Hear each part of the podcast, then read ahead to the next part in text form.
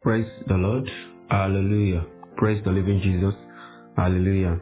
Today is Friday, September 11, 2020, and the topic of our heaven says, Ignorable. Ignorable. Our memory verse will be taken from Genesis chapter 26, verse 14. For he had possession of flocks and possession of herds and a great store of servants, and the Philistines envied him. That's Isaac. A Bible reading will be taken from 2 Kings chapter 6, from verse 13 to 14. And he said, Go and spy where he is, that I may send and fetch him.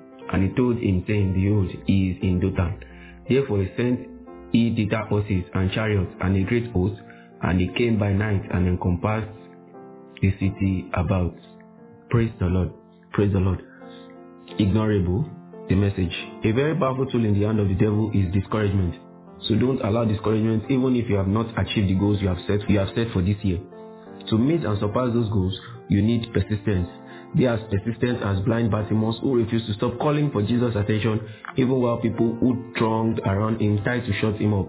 If he had stopped, he would have died a poor blind beggar. According to Mark chapter 10 from verse 46 to 52. Do you know that God's plan for you is that you will never be ignored by anyone? In Genesis 26 from verse 12 to 14, Isaac became so great that the nation envied him.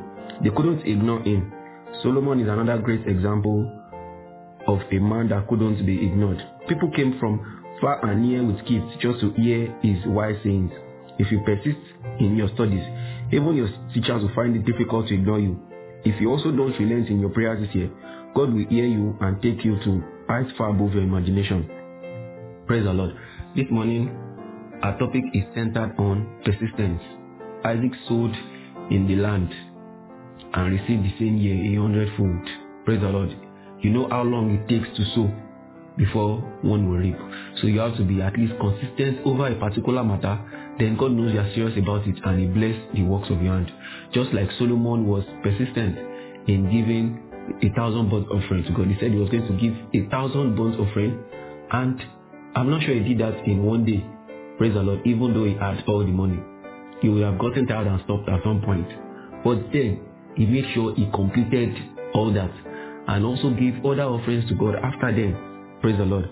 And the Lord was moved with what he did. And the Lord blessed him as well.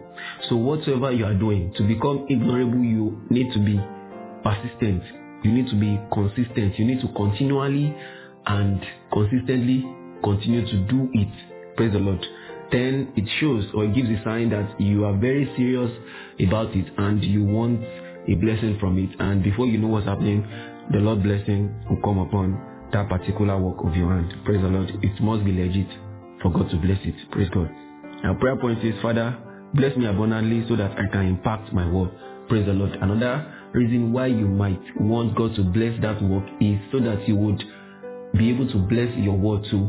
So God uses you as a treasurer so that you'll be able to help propagate his kingdom. Praise the Lord. So the prayer point is, Father, bless me abundantly so that I can impact my world. In the name of Jesus, Lord, I pray this morning that you bless me abundantly so that I can impact my word. In Jesus' name, we have prayed. Amen. Praise the Lord. Our Bible in one year for this morning is taken from Proverbs chapter 19 to chapter 20 and the book of Second Corinthians chapter 3. Have a wonderful day. God bless.